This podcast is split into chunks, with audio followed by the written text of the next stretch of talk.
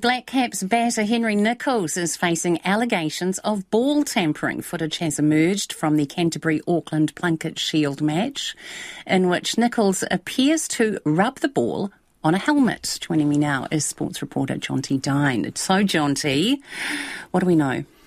Well, Nicholls has been reported by the match umpires for allegedly breaching cricket's code of conduct. As you mentioned, he was filmed rubbing the ball on a helmet, uh, which breaches a rule involving changing the condition of the ball. And New Zealand Cricket confirmed the matter was being referred to a commissioner. Now, for those who may not know, and without going into sort of the, the, the deep science of it, essentially players attempt to shine one side of the ball while roughing up the other side of the ball to help with swing.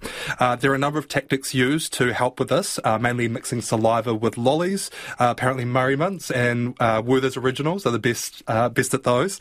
Uh, players also get pretty creative when it comes to roughing up the ball. So this has been a long issue in cricket, and Nicholls is far from the first to be caught. Uh, the first major incident actually involved a New Zealander. It was 1990 when Chris Pringle used a bottle cap to rough up a ball against Pakistan. South African captain Faf du Plessis, he was caught using the zip on his pants. Uh, in one of the most egregious examples, Pakistan captain Shahid Afridi was filmed actually biting the ball. And of course, course, most famously, Australian Cameron Bancroft, he was caught using sandpaper in that famous test against South Africa. So Nicholls has been named in the test squad for the tour of Bangladesh later this month. Whether this will affect his involvement remains to be seen. We have seen some pretty lengthy bans um, in the past of up to a year for these types of indiscretions. So it's really not the news New Zealand cricket wants to be dealing with, particularly ahead of the World Cup semi-finals. Hmm. Okay, next, the Warriors. They're heading south next year. they are, yes. Some slightly happier news. So today the club announced a three-year deal with Christchurch to play home games in the city from 2024. So they have actually played eight games in Christchurch in the past, but they were all technically away games.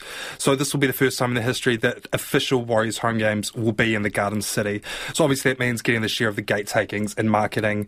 And under this partnership, Mount Smart and Christchurch will be their home grounds over the next three years. Of course, this season we saw the Warriors play in Wellington, Napier, and Hamilton. So that'll be reduced to the two cities from next year. Uh, into 2024 and 25, they'll play at Apollo Project Stadium, that's formerly Orange Theory. And then the third game will be played at the new Te Kaha Stadium, which should complete construction in 2026.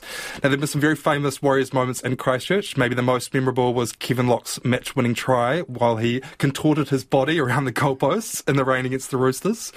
Um, but we don't know the opponent or the date for next, next that match next season. That'll be released early next week. But we do know the Warriors will also have a trial match against Benji Marshall's West Tigers.